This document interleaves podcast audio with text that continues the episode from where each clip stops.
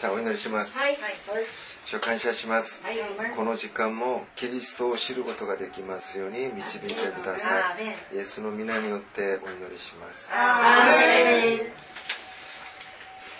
えーっと、今日もですね、えー引き続き、勝利者の話ですね。じゃあ、黙示録の、黙示録の3章になります。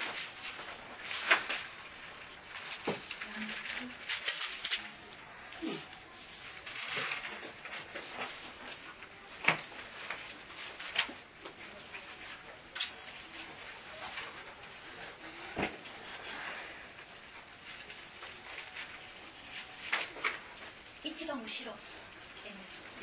一番ですはい。ごめんなさいね。すいませんね。そう遠くの方から気を使ってね。すいません。はい。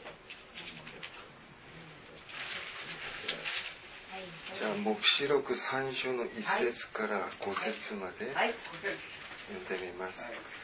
サルディスにある教会の天使にこう書き送れ。神の七つの霊と七つの星とを持っている方が次のように言われる。私はあなたの行いを知っている。あなたが生きているとはあ名ばかりで、実は死んでいる。目を覚ませ。死にかけている残りの者たちを強めよ。私はあなたの行いが私の神の前に完全なものとは認めない。だから、どのように受け、また聞いた、聞いたか思い起こして、それを守り抜き、かつ悔い改めよ。もし目を覚ましていないなら、私は盗人のように行くであろう。私がいつあなたのところへ行くか、あなたには決してわからない。しかし、サルディスには少数ながら衣を汚さなかった者たちがいる。彼らは白い衣を着て私と共に歩くであろう。そうするにふさわしい者たちだからである。勝利を得る者はこのように白い衣を着せられる。私は彼の名を決して命の書から消すことはなく、彼の名を父の前と天使たちの前で公に言い表す。じゃあいろいろ、まあ、勝利者に与えられる、まあ、神様から用意されているものを今までえー結構習ってきました。今日はですね、あの5節に白い衣、はい、神様が用意したのが白い衣。そして、うんその名前を命の書から消すことがなく、そして父とその天使たちの前で公に言い表す、まあ、証明してくれるという話ですね。今日はその衣の話ですね。神様が用意した白い白い衣白い衣、そして神様が父と父と天使の前で、ま、公に私たちのことを言い表す表してくれる。そして私たちの名前のことも言ってくれましたね、まあ、このような内容になりますけど、まあ、まずは白い衣。そもそもその衣というのは何なのか。ですね。私たちが今着ているこのまあ服の話なんですけどじゃあ聖書で神様が言っているその衣。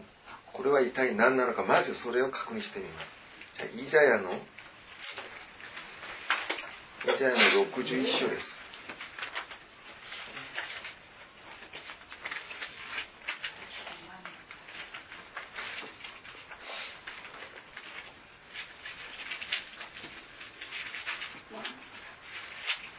いいじゃない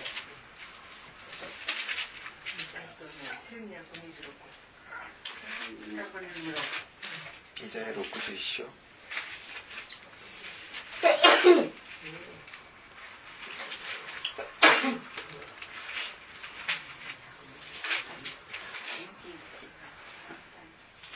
61章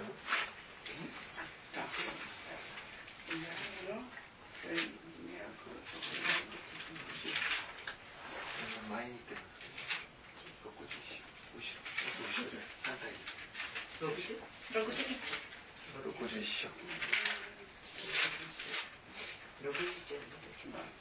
後ろ後ろ後ろ後ろ後ろ61つがあったエミさんがここに来るそのっ たら私が教えてあげる1226あのあ、先生って聖書に違うから そうだよ新新海訳書そうだそうだエミさんここに。来たら教えてあげるからごめんね。はい。行ってくるわね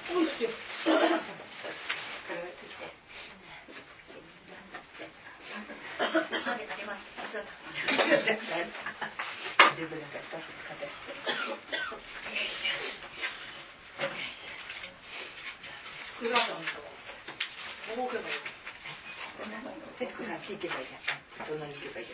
じゃあイザヤの61章の10節です。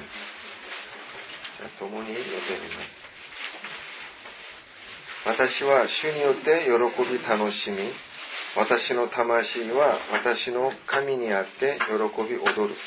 主は救いの衣を私に着せ恵みの晴れ着をまとわせてくださる。花婿のように輝きの冠をかぶらせ花嫁のように宝石で飾ってくださる。基本的にですね神様はこの衣聖書で書かれているその衣は救いという意味ですね。救い。あ救い。救うという意味がありますね。だからもし私たちが神の前で、まあその衣を着ているとしたら救われる象徴になりますねもし裸であれば救われてないという意味になります。それでその衣が白いですね色が、まあ、白は、まあ、はい死ですよね。足か。皆さんちゃんと覚えてますね。白いという意味は死ですね。はい死ですね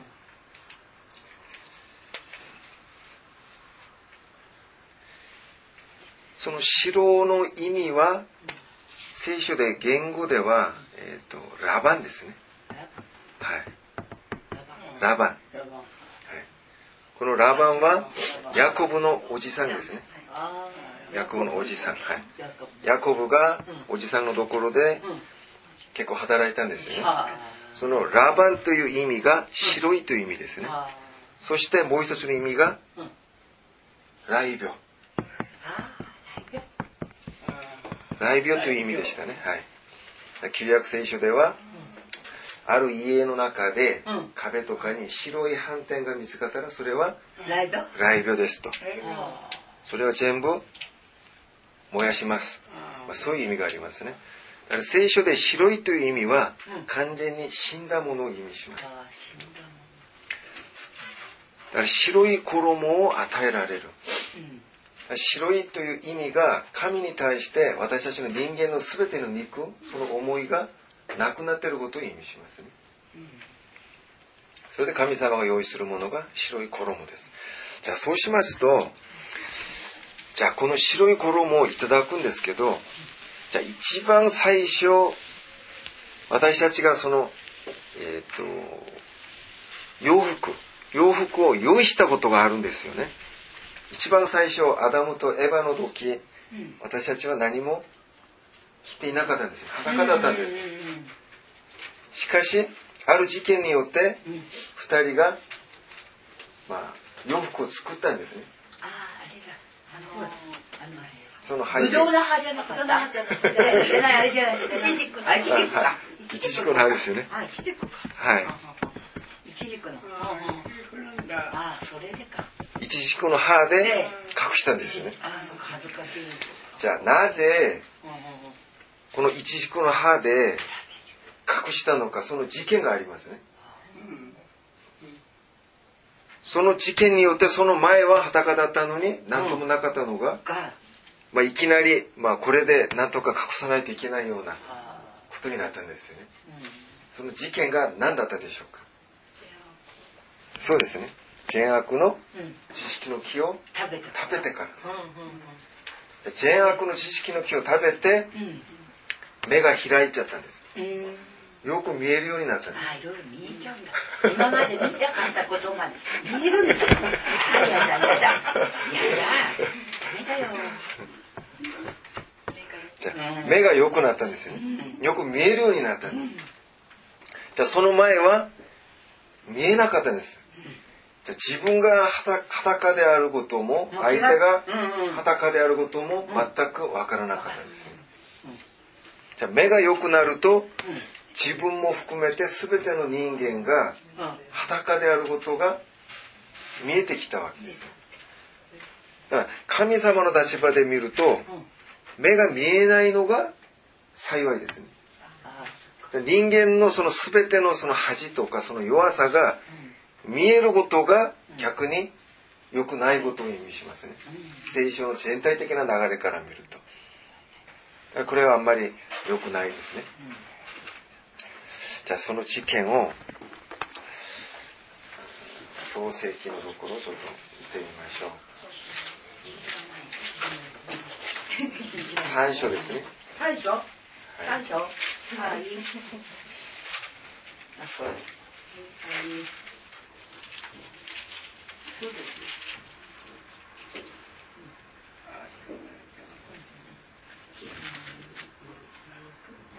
こうかな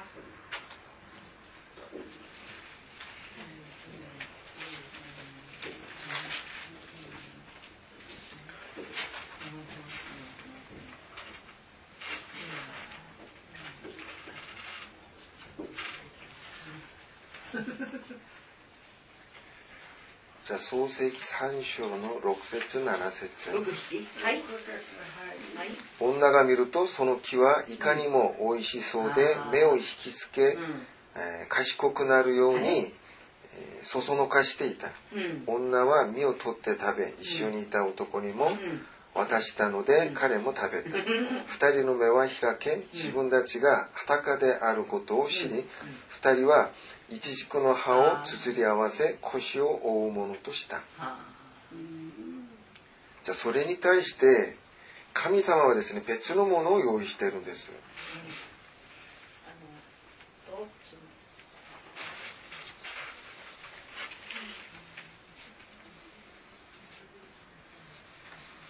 えーとじゃあ21節ですね。同じところの21節。主なる神はアダムと女に皮の衣を作って着せられた。川の衣はい。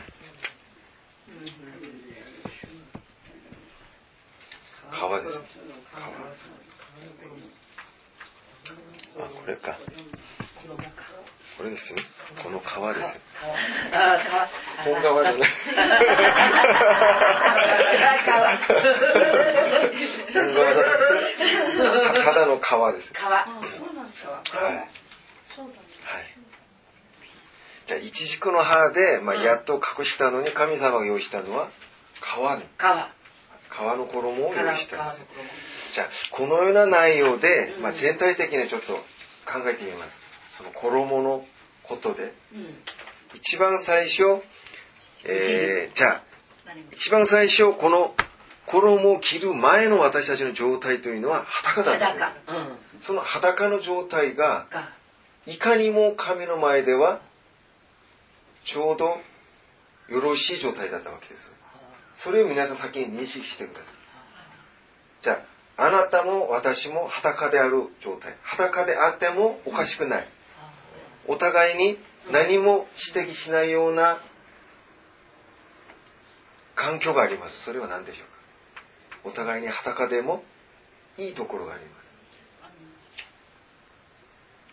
す。夫婦ですよ。夫婦。夫婦だけは裸にあっても何もそれが非ではないですよ。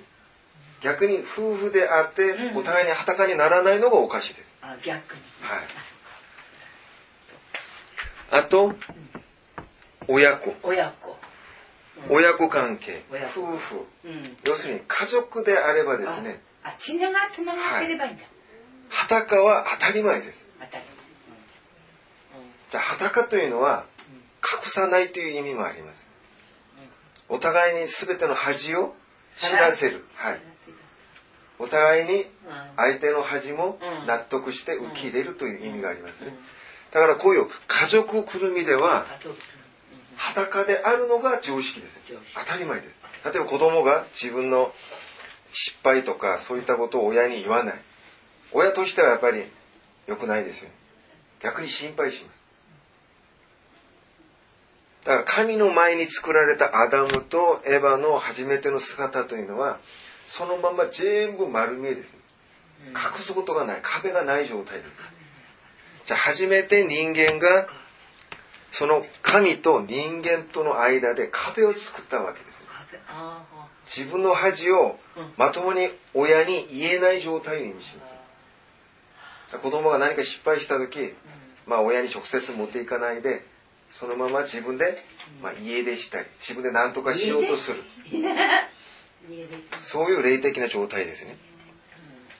これはあまり良くないです、はい、だから裸になるのが神の前では望ましいこと。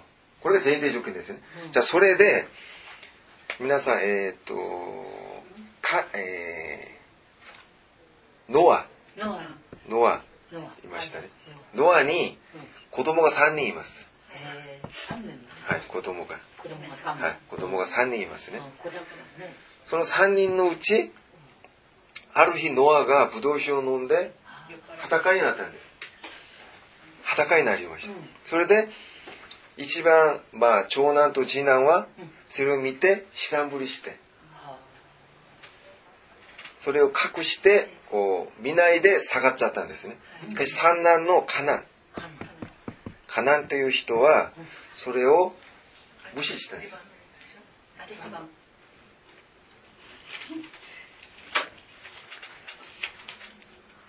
三男ありね2番目ですよカナにあれからじカナ 그러니까 처음 처음 하고 셋째가 예, 예. 안 보고 들어온다 서 그러면 둘째가 아, 아, 그랬어요? 아. 그러면 음,長男と次男うん長男と次男がうんそれを見ないで知らんぶりしたんです知らん三男の方であるカナンだけががそれをばらしちゃったんですバラしちゃはい、うへそれでお父さんをすごく非難するんですなんだあれはってえうん じゃあ家族の中でうん。うん裸になれないお互いの裸おお互いの弱点のことですね。お互いの失敗とかお互いの弱さそういったものを受け入れられない状態を意味しますね。そうすると結局ノアによって呪われるんです。自分の子供でありながら、はい、呪われる？呪われます。だから神様の中で裸でいられないのが結局呪われることを意味しますねちょうどノアがと洪水の後やっと残された8人ですね。はい。うんちょうどその洪水も経験してうん。神様の復活の世界を表しますね。このノアの8人というのは。なのにその中でカナンは裸を受け入れられないような霊的な状態ですねだから結局彼は呪われます。だから裸神の前で裸になれる人裸になれない人それからアダムとエバはイチジクの葉を作るようになりました、じゃあそうしますとじゃあ今度はイチジクとまあ皮の話になりますけどじゃあもともと葉っぱこの葉っぱですね。この葉っぱの意味は、えーとまあ、豊かという意味があります、はい、盛んになる。繁盛という意味がありますね。これはえっ、と盛んになる。盛んになる。はい。良くなることです。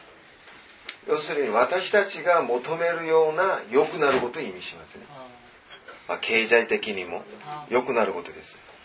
じゃあ彼らが一番先に考え出したのが良くなることです。自分たちの人間はあまりにも弱すぎる。何もできない。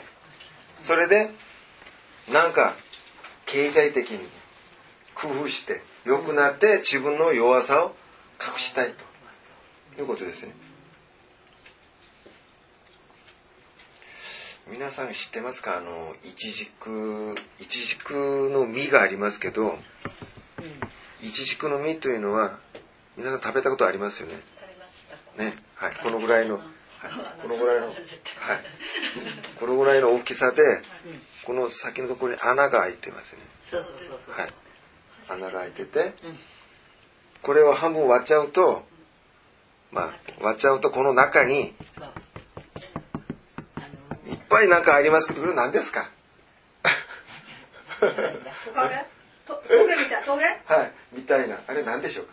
トゲじゃないの。トゲじゃないですねクリみたいあれ何でしょう？この中にいっぱいついてますよね。はい。ついてる。塩種でもありますけどこれはですね、うん。花ですね。花？花？ああい。ろいろついてるね。花はい。いちじくの花です。花。じゃあ聖書でうん。花は栄光という意味栄光はい。栄光えっこか。じゃあいちじくのうん。えっ、と漢字で書くとこれですね。ない。はいこれですよね。はい花って書くんだ。はいはい漢字で書くとうん。花がないという意味ですね、はい。それがいちじくですよね。花がない。花がない。じゃあ聖書でよく神様がイスラエルをイチジクに例えます。その意味は何でしょうか？全ての影響が隠れています。見えない。はい。だからえばらないんですね。出しゃばらないですね。自分がこれだけ持ってるとか誇りとかそういうのが全部外には見えないあ、中に隠されてるんだ。しかし中を見たらあこんなちっちゃい中にうん。あれだけいっぱいあるんですね栄光が。数で言うとこっちの方がむしろ多いんです。だから本当のクリスチャンであれば、うん。まあ、外に出しゃばって自分の栄光を表すより本当に内から内からですねその花がたくさんあるそれがやっぱり神様が求める実りではないかと思いますね。そしてイチジクはですね先にこう実ができます。こう枝があると実ができるとこの実をこう覆うように葉っぱが花葉っぱが出てくるんですよ葉っぱが。はい。だから実が1番。実が1番。実が一番。2番が葉っぱです。葉っ順番があります。ぱうん。他のは全部葉っぱそれから花が咲いてそれから実実。になりますよね。そう。イチジクだけは実が先にできてはあそれでそれから葉っぱが出てきます。葉っぱが後なんだ。それであのイエス様がたまにあのイチジクのところに行ってうん。腹減ってなんか食べ物ないかと。うん。言ったらそこに葉っぱしかなかったんですよ。それでイエスがうん。呪いをかけたんです一生ここからはうん。実らないように。命はいはい。うんじゃあなぜイエスがまあそんなねあのそんな悪いイチジクでもないのにいきなり呪いをかけるんだろうと思ったんですけどうん。じゃあ葉っぱがうん。いっぱいあるというのは順番から見るとすでに実があるはずですよああ、そっか。はいなのに葉っぱはたくさんあるのに実がないんですうん実が、はいうん。だからこれは実なしで盛んになることは許されないああ、そっか。じゃあ実は何ですか？聖書では実はキリストですああ、キリスト。神様が私たちから収穫しようというのはキリストですね。例えば水野さんからはい。キリストが見えない。しかし水水野さんがとても盛んになる そういうことですね神様は全く嬉しくないですそうですね。水野さんは嬉しいですああ、ダメね。それじゃいけない、ね。商売繁盛だな 商売繁盛。やだ。隣の家にもねたくさん助け合ったりうできますけど。実際に実がない。んです身がなし。キリストは悩みます。うん。どうするか。じゃあ呪うしかないんですよ。身なしで盛んになることは、うん。要するに神なしで成功しようと。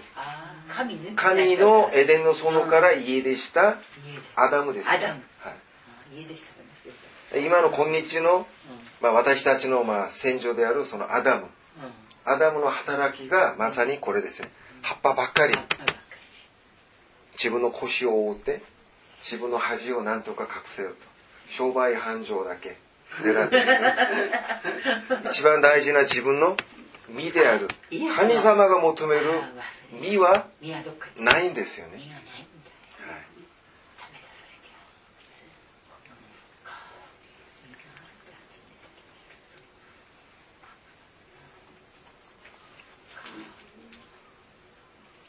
だからアダムがイチジクの葉っぱで自分たちの腰を覆ったというのはうん。大体まあ今で言うと、まあ、どんなことなのか皆さんが大体あの考えてください。あ神の前でキリストなしでキリストは、まあ、従順する子供の姿ですよね。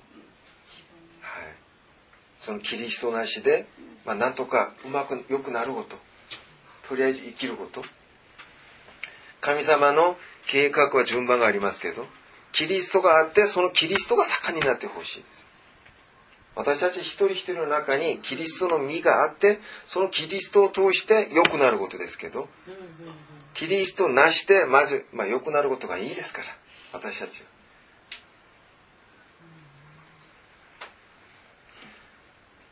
しかし神様が用意した、えー、と衣は皮ですね。本革でもなかったんですね。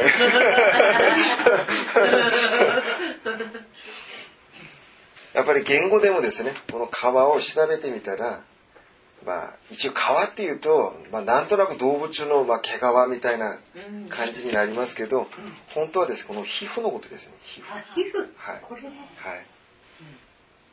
やっぱりまあ動物の皮もやっぱり皮膚ですよね。動物にとってみれば皮膚ですよね。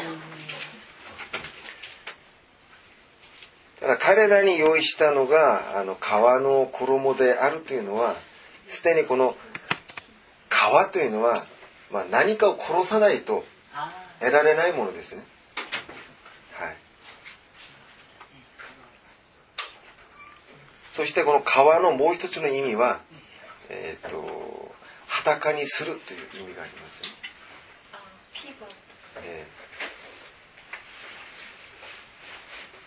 あるいはえっ、と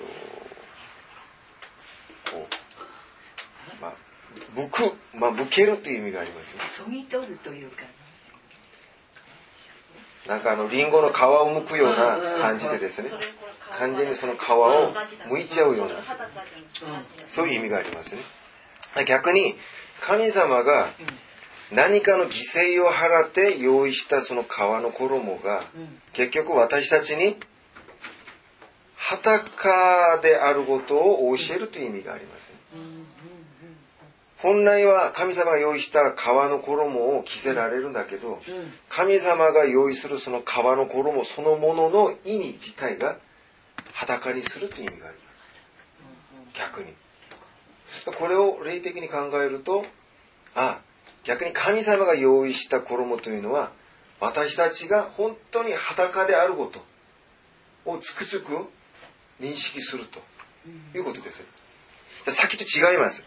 アダムがイチジクの葉を用意する時の裸というのはもう神様に持ってこれないそういう裸ですね。そういう失敗とか自分の弱さです。しかしこの時用意したものは神の前でああ私は裸です。例えば私は神に作られて息がこの鼻にあって神様はこの息を取り上げたら私は死んでしまうようなそういう弱いものです。自分の存在についてもう悟ることを意味します神様が用意するのは犠牲とともに私たちに用意するけどそれを深く悟るようになるということです。それが神様が用意した衣です、衣。しかし、勝利する者には白い衣を用意するんだけど、じゃあその衣の、ま、別の意味、ちょっと見てみます。じゃあ、黙示録のところに戻ります。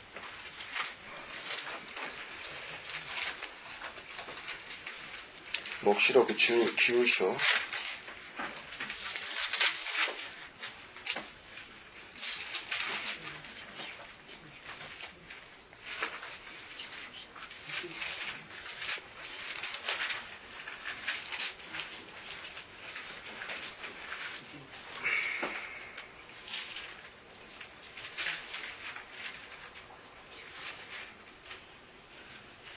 じゃあ、黙示録19章の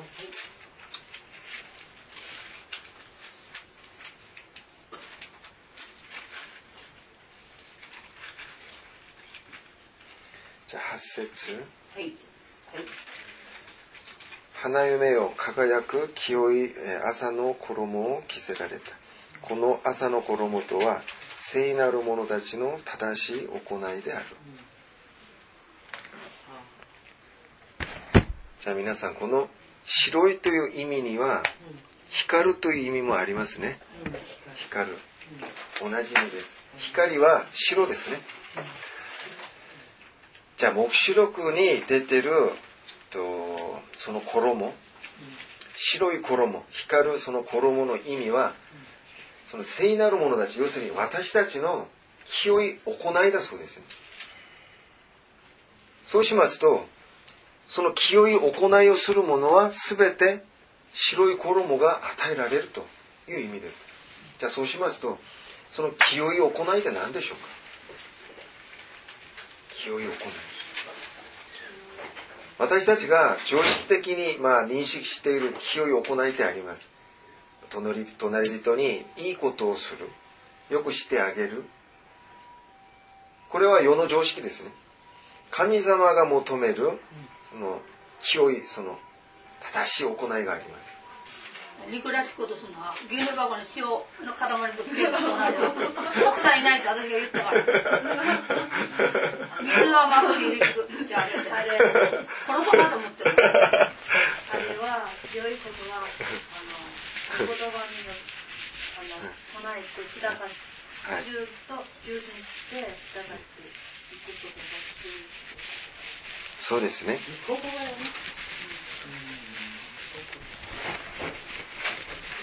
じゃあそもそも皆さん聖書全体的に清い行い神に認められる、まあ、聖なるその行いというのは何でしょうか？何が聖なる行いでしょうか、まあ、私たちがよくまあ礼拝に参加したり祈ったりいろいろありますけど一体何でしょう？何が聖なる行いにつながるのか。それもありますけど。一言で言えば。もっと分かりやすく言えば。そうなんですけど。聖書の主題がありますね。キリストです。ね。とりあえずキリストとつながりがないとまずいト。けないですよ。まず答えはキリストですね。キリストと関連があることです。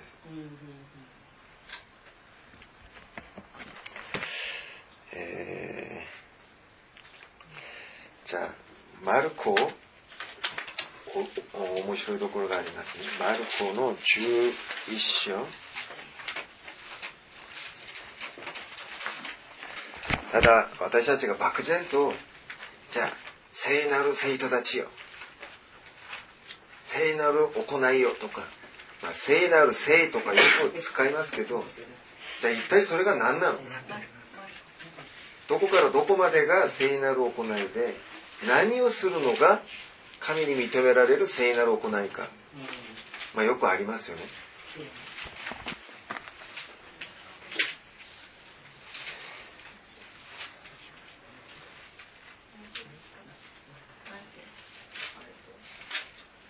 うん。まあ、聞くなね。じゃあマルコ11章。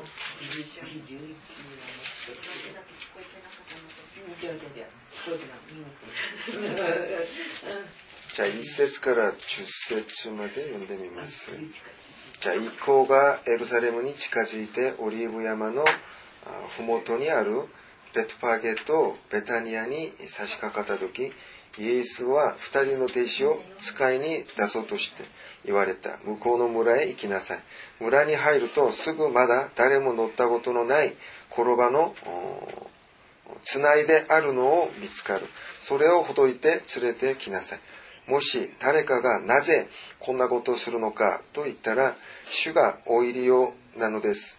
すぐここにお返しになります。と言いなさい。二人は出かけていくと、表通りの戸口に転ばのつないであるのを見つけたので、それをほどいた。するとそこに居合わせたあある人々が、その転ばをほどいてどうするのかと言った。二人がイエスの言われた通り話すと許してくれた。二人が転ばを連れてイエスのところに戻ってきて、その上に自分の服をかけると、イエスはそれにお乗りになった。多くの人が自分の服を道に敷き、また他の人々は野原から刃のついた枝を切って、切ってきて道に敷いた。そして、前を行く者も後ろに従う者も叫んだ。ホサナ、主の名によって来られる方に祝福があるように。これはですね、イエスがエルサレム、神の神殿のあるところですね。そこに、神殿のあるところに、今入るところです。イエスがここにいますね。なのにそこで、転ばを、はい。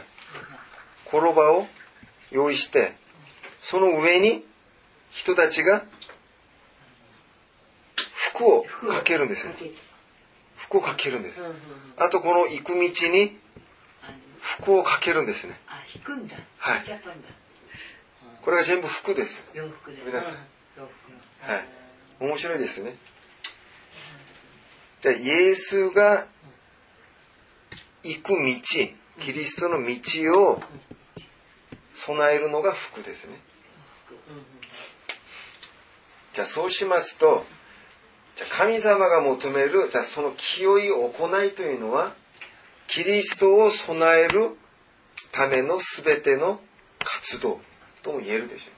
じゃあ私たちのすべての行いが、キリストを呼ぶような、キリストが行くその道を整えることであれば、それは聖なる行いと言えるでしょう。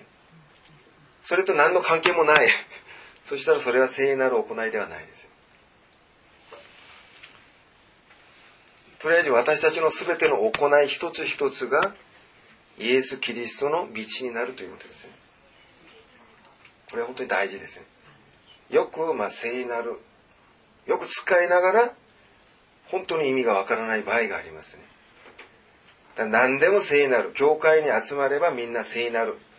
よく使いますけど、本当はですね、キリストを用意する。キリストと関係ないなら、それは聖なるとも言えないですね。こういう、まあ、聖なる行いができる、こういう、まあ、衣を私たちがいただくです。これが、まあ、勝利する者に与えられるものです。じゃあその次、神様が、と父と天使の前で私たちの、あ、私たちの名を命の書から消さないで、そして父と天使の前でそれを公に表すと言われましたね。じゃあそもそも名前。名前の意味。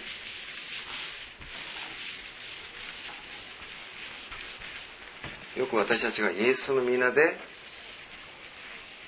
命じると全てが叶う。その名前にはですね、それなりの力があります。あと、名前もですね、値打ちがありますね。例えば、豊川だと、うーんと思います。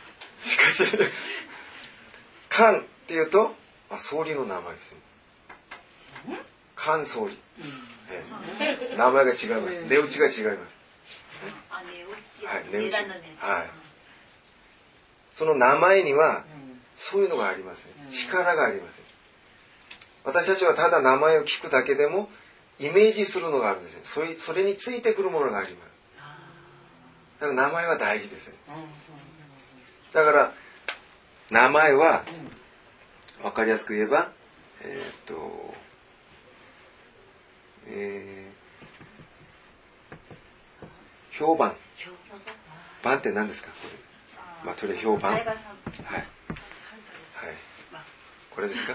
はい。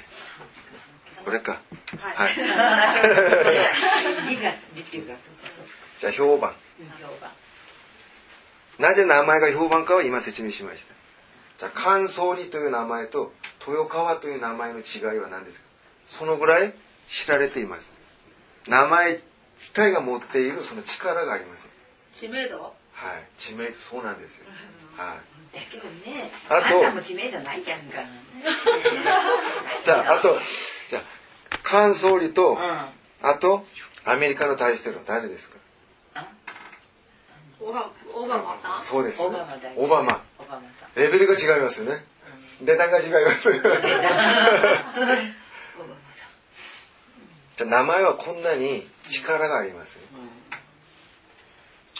だ例えばあの、えーうちの教会で誰の名前をた誰が言った場合はあその人のイメージが誰が言わなくてもスッと入ってくるんですよ。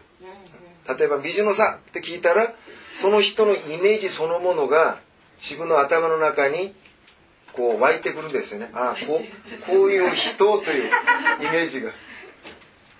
笠原さんっていうとああこういう人っていうのがあるんです。だからこの評判というのは自分がずっと生まれてから今まで築き上げたものです結局。一日で何とかするようなものではないです。名前というのは。だから私たちがイエスの名前をください。イエスの皆でお祈りをしてもそれが自分のものにならない理由がそこにあります。一日でその名前を借りて 使うようなものではないです。これはずっと星野さんが生まれてから今までの全ての人生そのものを表しますだからその名前というのはただのものではない。その人そのもの。要するに人生を意味しますね。はい。大事ですね。だその名前を消さない。じゃあもともとじゃあ名前について、えーせっかくですからうーん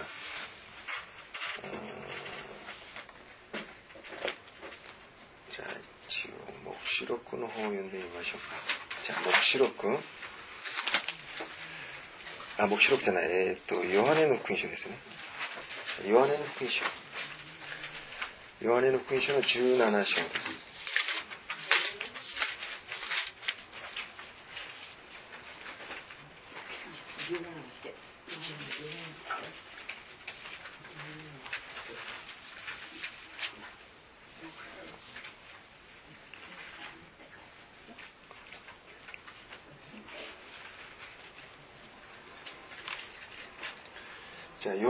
福音書の17章。6節。じゃあ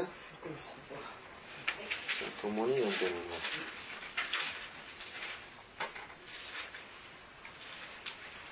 世から選び出して私に与えてくださった人々に私は皆を表しました。彼らはあなたのものでしたがあなたは私に与えてくださいました。彼らは御言葉を守りました。うーん。じゃあ神様が、まあとりあえず名前をですねイエスに与えたということです。その名前は何でしょう？その名前は何でしょうか？え何の名前ですか？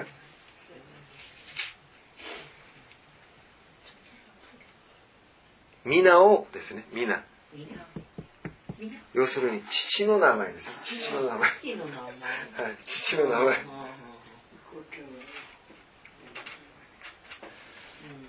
あの星野さんと私は、まあ、同じ男性です。しかしながら、えー、と結婚もしてます。しかしち、えー、と子供いますか？いないいません。じゃあ私は子供がいます。えじゃあ星野さんと私の違いは、え星野さんには、パパ、水野さん。ああ、すみません、すみません。水野さんであす。私は野球が大好きで。東北の。はい。はい。じゃあ、美野さんと私の違いは、はい。その子供がいるかい。父という名前がないです。あはい。、うん星野さんには父の名前がないです。美野さんには。うん。うん。私は父の名前がありません。ははいはい。い。そうか。じゃあ、同じ男性なのに、うん同じく結婚もしてるのに、うん。父の名前があるかないか、やっぱり違いますよね。じゃあ、父の名前があるというのは、その基準は何ですか？飯野さんと私のその基準は何ですか？なんで父の名前があって、父の名前がない？その基準は何ですか？子 供そうですよね。供いるいない。そうですよね。子供いるかいない。はい違い。そうですよね。いたって大変ですよ、家の中のもう作りやすいさ。都合のいい時は、あ親って言うだろうとか、そう言うから、大変ですよ。その、その、子供がいるかどうかによって、うん。父の名前が与えられているかどうかですよね。その基準というのは。じゃあ、イエスは今、神様から父の名前をいただいているんです。うん。というのは、神とイエスの関係がすでに親子であると。いうことですよね。うだから父の名前を、神が。父の名前をくださったというのは、イエスが神を父と呼んでもいいよと。神はイエスを子供として受け入れたと。い。いうことになります。うん。だから神とイエスの間には、うん。父と子供の名前があって、あと、もともと、主。主と、何ですか？えっ、と、しもべ。ああ、しもべだ。はい。主と、まあ、家来やしもべうん。の名前もあって。あと、えっ、と、創造主、あと、非常物の名前もあるでしょう。それにプラス一番いい名前ですよ、これは。父。父。父。これ大事ですね。だから私たちが今、主と呼んでる時は、自分は、私はしもべですと。を認めることです。私がパパって呼んでる時は、私はあなたの子供でしょってうん。言わないけど、それを今主張してることですね。皆さんは今何という名前を呼んでるんですか？じゃあ、ヨハネの福音書。ヨハネの福音書。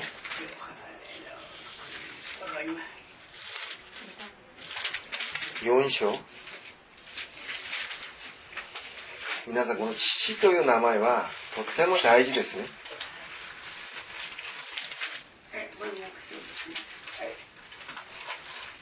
ヨハネの福音書4章。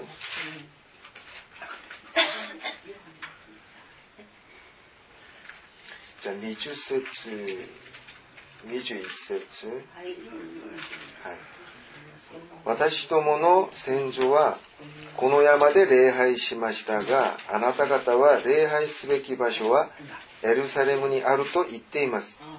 イエスは言われた。不死よ私を信じなさい。あなた方がこの山でもエルサレムでもないところで父を礼拝する時が来る。アメンじゃあ礼拝は教会でしなければいけませんうん。これ間違ってますよねその教会に父がいないと意味ありません。一番大事なのは、父に礼拝する時が来ます。父。父がいないのに、うん。じゃあここは教会にする。看板をつけたからこれが教会なのか、何の意味もありません。はい。神様が言いたいのは、父の名前を与えたい。はい。その名前をもらった者だけがが、本当の礼拝をすることができるということですよね。だから父の名前は大切ですね。その名前を神が用意している。じゃあそれから、えーっと、ピリピしかしながら神様は私たちにもう一つ名前を用意してるんです。ピリピ2章。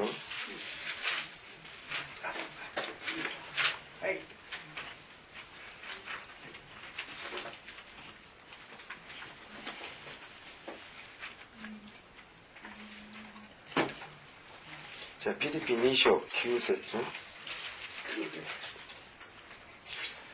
じゃあ、このため、神はキリストを高く上げ、あらゆる名に勝る名をお与えになりました。2章の9節。じゃあ、イエスに、キリストに、すべての名の勝る名。すべての名がありますね。その上に勝る名をくださったんです。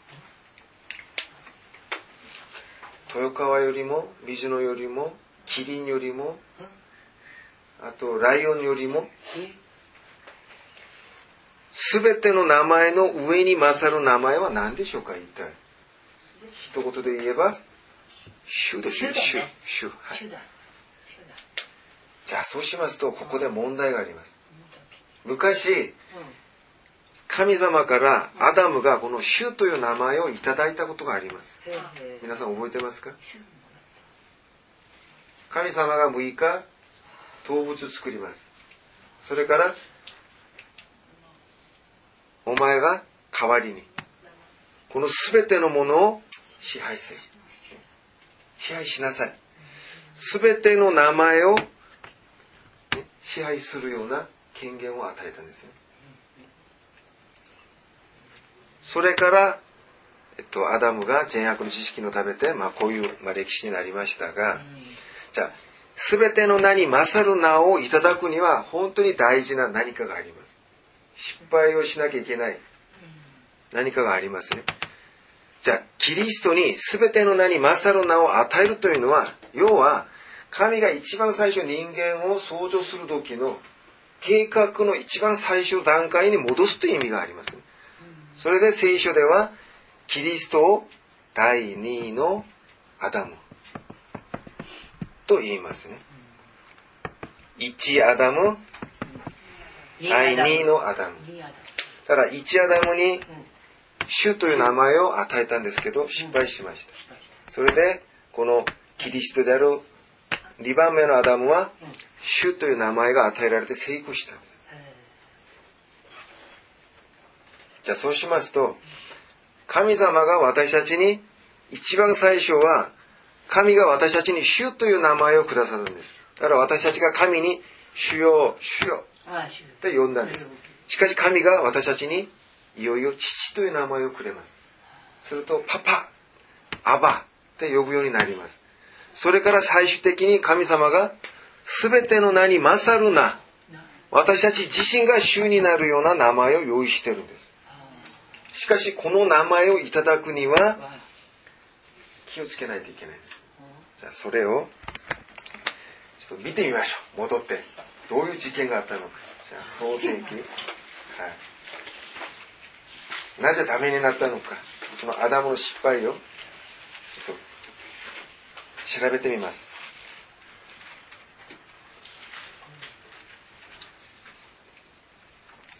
じゃあ、黙示録の、え、黙示録じゃない、創世記ですね。創世記の2章。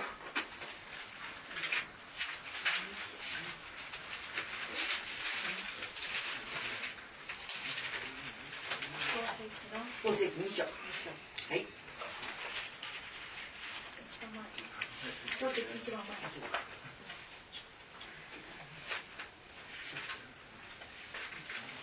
じゃあ、創世記2章、と18節から25節最後まで読んでみます。じゃあ、主なる神は言われた。人が一人でいるのは良くない。彼に会う助ける者を作ろう。主なる神は野のあらゆる獣、空のあらゆる鳥を土で形作り、え人のところへ持ってきて、人がそれぞれをどう呼ぶか見ておられた。人が呼ぶと、それはすべて生き物の名となった。人はあらゆる家畜、空の鳥野のあらゆる獣に名を付けたが自分に合う助ける者は見つけることができなかった。主なる神はそこで人を深い眠りに落とされた。人が眠り込むとあばら骨を一部を抜き取りその後を肉で塞がれた。そして人から抜き取ったあばら骨で女を作り上げられた。主なる神は彼女を人のところへ連れて来られると人は言った。ついにこれこそ私の骨の骨私の肉の肉。これをこそ女と呼ぼう。まさに男から取られたものだから。こういうわけで男は父母を離れて女と結ばれた。二人は一体となる。人と妻は二人とも裸であったが恥ずかしがりはしなかった。アーメン。じゃあ状況はですねアダムがいるところにいろんな、まあ、獣とか動物を連れてきたんですよ。そしたらアダムが名前を付けるんです。じゃあ名前を付けるというのはその所有権を意味しますね。私は今子供3人いるんですけど全部私が名前を付けました、はい。人に依頼してないんです。私は自分で付けたかったんです、はい、それが楽しみでした。まあ、人はその名前で笑うかもしれません。変な名前だとか。でも私はそれがとっても嬉しいです。それがまああの出生届で紙に出てですねそれが文字でこう確認した時はとっても嬉しいです。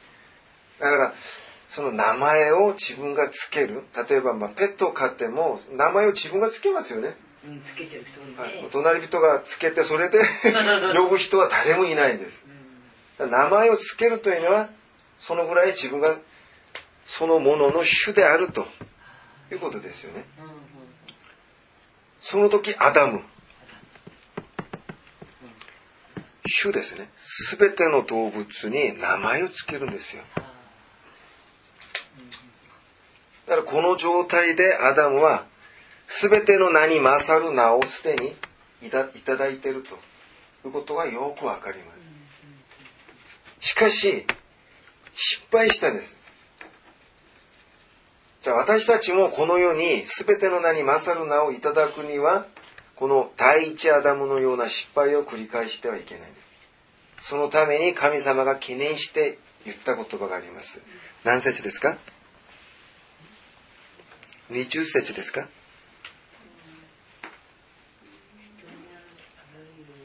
いや18節。主なる神は言われた。人が一人でいるのは良くない。彼に会う助けるもの。助けるものです。これは一体何でしょう？助けるもの。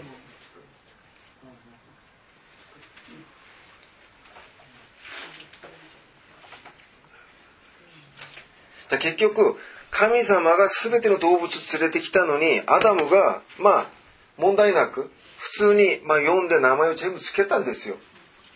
その後神様がどうしたんですか？名前を付けた後。21節。じゃあ20節21節。うん、人はあらゆる家畜空の鳥野のあらゆる獣に名を付けたが自分に合う助ける者を犬は見つけることができなかった。その次主なる神はそこで人を深い眠りに落とされた。眠りですよ眠り。皆さん眠り何ですか？眠り。眠り眠りは何ですか？聖書で。死です。死ですね。じゃあせっかく神様が名前を付けろって言われて名前を付けたのにいきなり神様がアダムを殺してしまうことです。あ要するに助ける者がいなかったというのはこれは救いがないという意味ですね。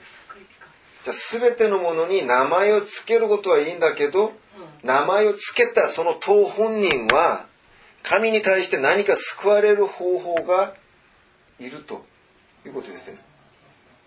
なぜなら本当の神神は何ですか？主ですね、主。じゃあ今、名前を付けたアダムは何ですか？主ですね。じゃあ、主対主ですね。神対神です。じゃあ、アダムが、神がいる前で名前を付けると同時に、この獣は神様が作ったのに実際は。名前を付けたのはアダムですね。だから神様が見ると、何がいるでしょうか、この段階で。お前が主か、私が主か、のことですね。そうですね。この非常会に対して主であることはいいんだけど、うんお前自身は私に対して何なのか。非常物であることを明確にする必要がありますね。はい。だからこのアダムの中には主、そして、えっ、と、しもべ、しもべだ。二つの意味が入っていないといけないんですよね。はい。要するに作られたと。それで、主であるアダムは神によって殺されます。それが男ですよね。あ男男を殺して、その男から、はい、女を作りますね。女はい。じゃあ女は恋したうもの。男は支配するもの。神が男であって、私たちが女ですね。うんだから、えー自分自身が支配しようという、まあ、主で、主、主であろうとした時は神に殺され、うんそしてその殺された男から女女に変わって恋したものになると、神様がこれを生かすんですね。はだから男にとって助かるもの、助け、助けるものとは何でしょうか？そうです、女ですよ。男を殺したものですよ。男を亡くしたもの。じゃあ豊川が神の前で生きるためには自分の中にあるうんうん男を殺せば、はい、そうですね。捨てるかうん。殺せば私は神によって助かります。要はあれですね。アダムが神の前では100%女の姿であってうん、世の中に対しては主であっ主。て、そういうことです主イコール何ですか？聖書では男を意味しますね。支配するもの。だから人を神様が男と女に作られたんです。人の中には男もあって女もあるんです。私たちは神に対しては100%女の姿になるべき。この世に対しては男として神の代わりに支配しなきゃいけないんです。これが一つになってやっと神様は、ああ、一人の人間が出来上がったと言うんですよね。そして、男一人、女一人。一人一人一人だとこれは何ですか？二人です。二人二人はまだ人間じゃないと。神様はそう言ってるんです。だから自分の中に、その男と女が完全に合体して、神に対しては100%従順する女の姿。とこの世に対しては力強く私たちが神の代わりにですね、支配しなきゃいけないんですね。だから私たちが、えー最終的にキリストが神によって全ての名に勝る名をいただいた。そうしますと、キリストはどういうふうに神様からその素晴らしい名前をいただいたでしょうかその方法は何でしょうかこれですね。男と女の関係。神に対しては女。女女であることです。女はいこれを忘れたのが一号のアダムはい、一号のアダム忘れたかそうはい。認識してないということですね。じゃあ、そして、えー最後に、父と天使の前で、えーまあ、公に表すって言ってますよね。じゃあなぜ神様が私たちの名前を父と天使の前で表しますか？いきなり天使という言葉が出てくるんですよ。天使の前で私たちが何かを証明される何かあるでしょうか、黙示録の一章。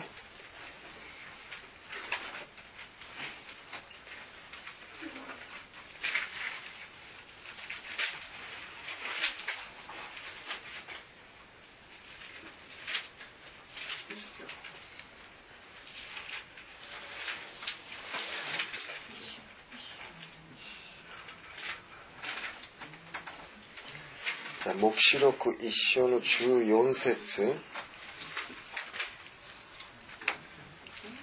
じゃあ、13節、14節読んでみます。食台の中央には人の子のような方がおり、足まで届く衣を着て、胸には金の帯を締めておられた。その頭、その髪の毛は白い、えー羊毛に似て、雪のように白く、目はまるで燃え盛る炎。まあ、足は牢で精錬された真鍮のように輝き、声は大水の轟のようであった。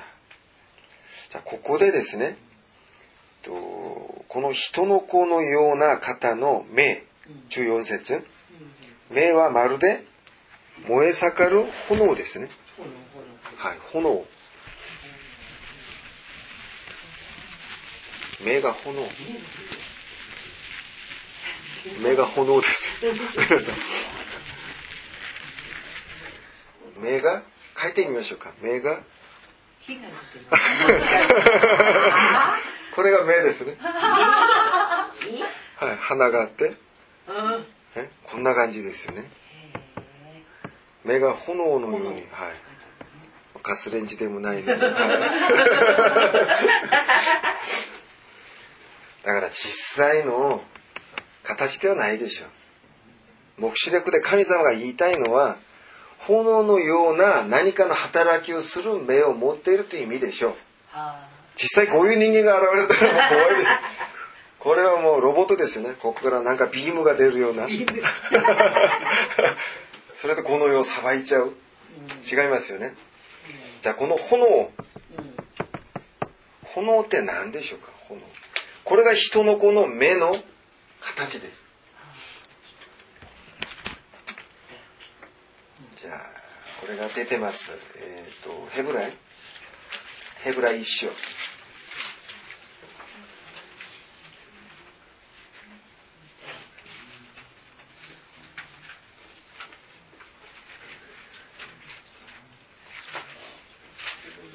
ヘブライ一緒じゃあ、ヘブライ一章の7節。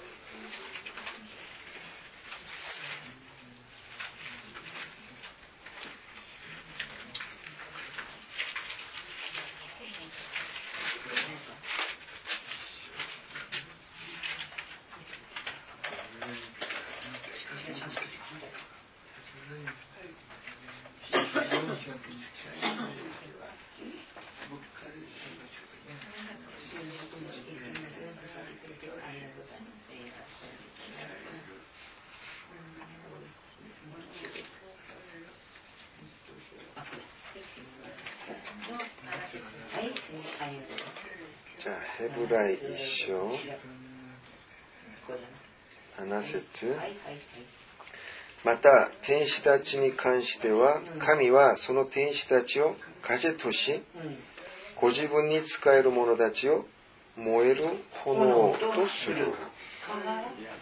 じゃあ、天使出てきました。天使が出てきましたじゃあ、炎イコール何ですか？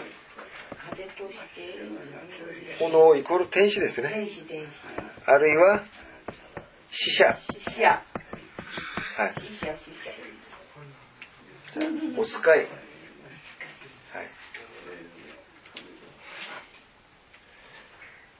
じゃあ、天使を聖書では炎と表現します。炎神に使われるとその人は神の炎神と言われていいでしょう。じゃあ、人の子、キリストイエスですね。キリストの目がじゃあ炎って言わないで、天使。はい、天使。のようであったと。い。うことですよね。じゃあキリストの目は天使。の目をしている、はい、目だけは天使の目を借りてきたのと同じですね、はい、天使の目イコールキリストの目、はい、そういうことですね。私が選手ですか？イエスが天使のようにという表現が聖書にはあると。これですね、はい、じゃあなぜ神様がわざわざこのような表現を使ったでしょうか？キリストの中には天使の役目が果たされているということでしょう特に目目は何ですか？これは裁く基準ですね。判断基準ですね。じゃあ人の子はあ神の子は神の子の全ての判断基準は何ですか？自分から決めるんじゃなくて使われたものとして決めると自分が基準を持ってるんじゃないです。天使の目を持ってるんです。じゃあ天使は何ですか？そこを滅ぼしなさい。言われたらはい。全部滅ぼします。容赦なく。しかしそこまでって言われたら何があっても止まります。それが天使ですね。神様が命じる通りうん。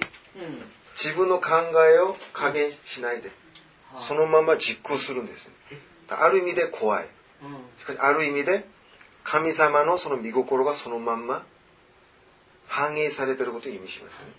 だからキリストの目は天使の目にしているんです、はい、これは全て自分から行うんじゃなくて神の目線で神から言われた通り行うと。そして見ていると。いうことを今しますよね。だから私たちが勝利するとうん白い衣が与えられる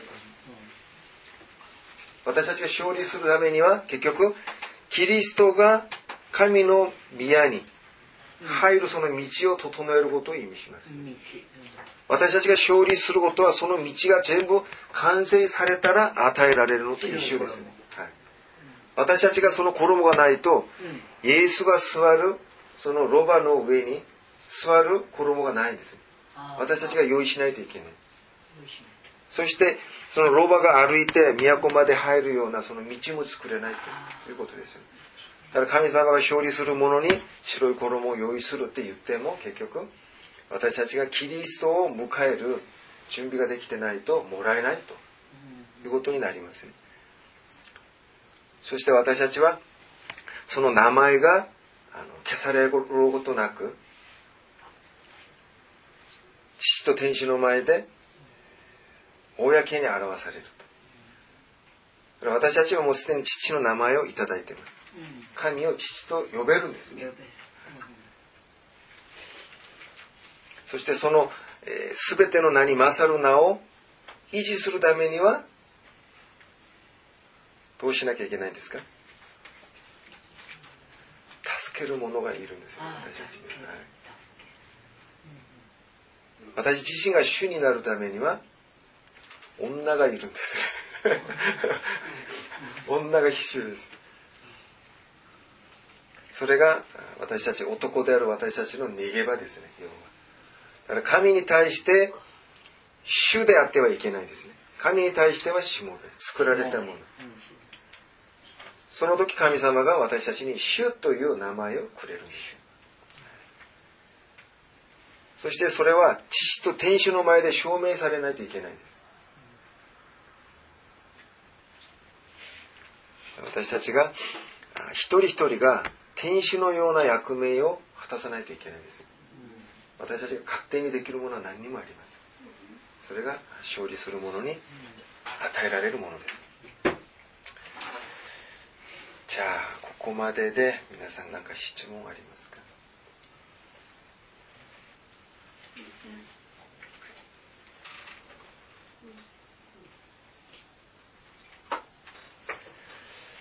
かなからお祈りしますはい。主を感謝します。私たちが勝利して主から白い衣をいただきまた父と天使の前で公に表されることを望んで今日も勝利していけるように主が導いてください。イエスの皆によってお祈りします。じゃあ感謝しますマ